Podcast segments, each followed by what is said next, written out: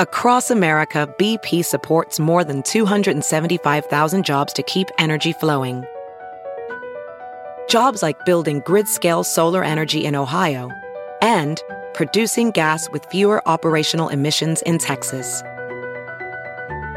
It's and, not or. See what doing both means for energy nationwide at bp.com slash investing in America.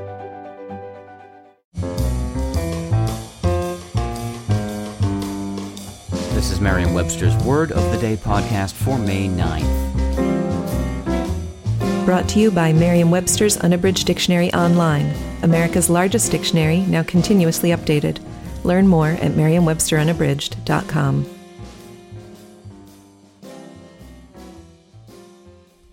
Today's word is hubris, spelled H U B R I S.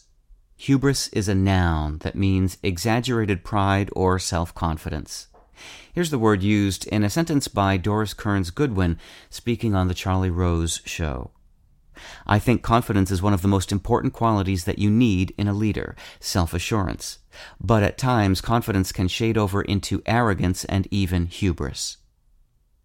English picked up both the concept of hubris and the term for that particular brand of cockiness from the ancient Greeks, who considered hubris a dangerous character flaw, capable of provoking the wrath of the gods.